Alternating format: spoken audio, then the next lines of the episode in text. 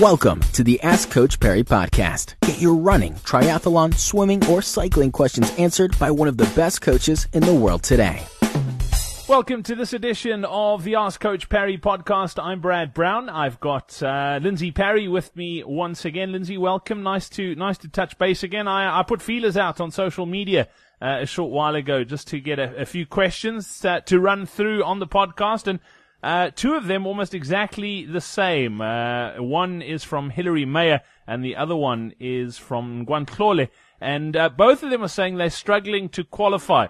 Uh, Natlankole said uh, she did a marathon in 535. Uh, how can she improve this? Because she's constantly running, but she just can't seem to improve. Hillary's saying she's got a similar problem. She needs to qualify before May, but can't seem to get herself faster. When she does speed work, she ends up hurting herself somehow. She's very frustrated. I think a lot of people are in this sort of boat. Lindsay, the uh, the marginal qualifiers. What advice can you give to to that group of runners to get their qualifier in for comrades? Yeah, look, this is actually a very good question, but a very difficult question to answer. Um, in this forum because they're, you know, they're not really marginal qualifiers. Look, it, it may well be that once they realize they're not going to qualify, they are then giving up and walking into the finish. But, you know, half an hour is a lot of time that needs to be made up before they can qualify. And, you know, without actually having seen what they're actually doing, I'm just going to assume for the moment, just based on, on some of the comment, that they are running enough. So, you know, a simple question of running more isn't necessarily going to fix their problem and that they need to do some specifically targeted, um, progressive type of, of speed work. Look, hills are, are, are generally a, a, good way of doing that. They're a bit safer. Um, so particularly in the case of the caller that, uh, is injury prone, you know, you, that really needs to be done under the guidance of a, a professional coach because the intensities have to be set just so, so that you don't overdo it. Uh, but as a kind of a, a, a general rule, something that I can give you to at least have a guideline to work on is that if you go and run a 5k as hard as you can, then when you do speed work or hill work, you would then go and run your repeats at a few seconds per K faster. So if you were doing, doing, um, 1K repeats, you would be between three and six seconds per kilometer faster than your, your time trial pace.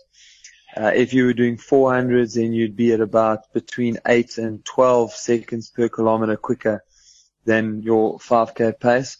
And if you were doing hill repeats, of two minutes or so, then you'd probably aim to be in the region of three, three, maybe five seconds faster than your average pace on that 5k. And then every three to four weeks, you'd run a time trial for time. And as your time trial time improves, that's when you increase your speed work. And that in combination with all the endurance running should bring you quite a lot uh, faster. Awesome stuff. Great questions. Uh, my strategy this year, Lindsay, is to finish Ironman. There's there's no cutoff on the marathon on Ironman. I think you've got as much time as you need. Obviously, the, the cutoff for the big race is 17 hours, but as long as you finish, if it takes you six hours to, to run the marathon, it's still a comrades qualifier. It's a good it's a good strategy for me this year, don't you think? Well, it'll work for you. Um, it's the, it's the lazy way, man. or, or, I mean, if you're a marginal qualifier, just go do an Ironman. That's the that's the easier way to do it, is it not? Yes, in fact, uh, yeah, that is a good point. But unfortunately, if you're not capable of running the sub five, it does put pressure on you to finish the comrade. So yeah, if you are a marginal qualifier, that's a good way to get yourself to the start line.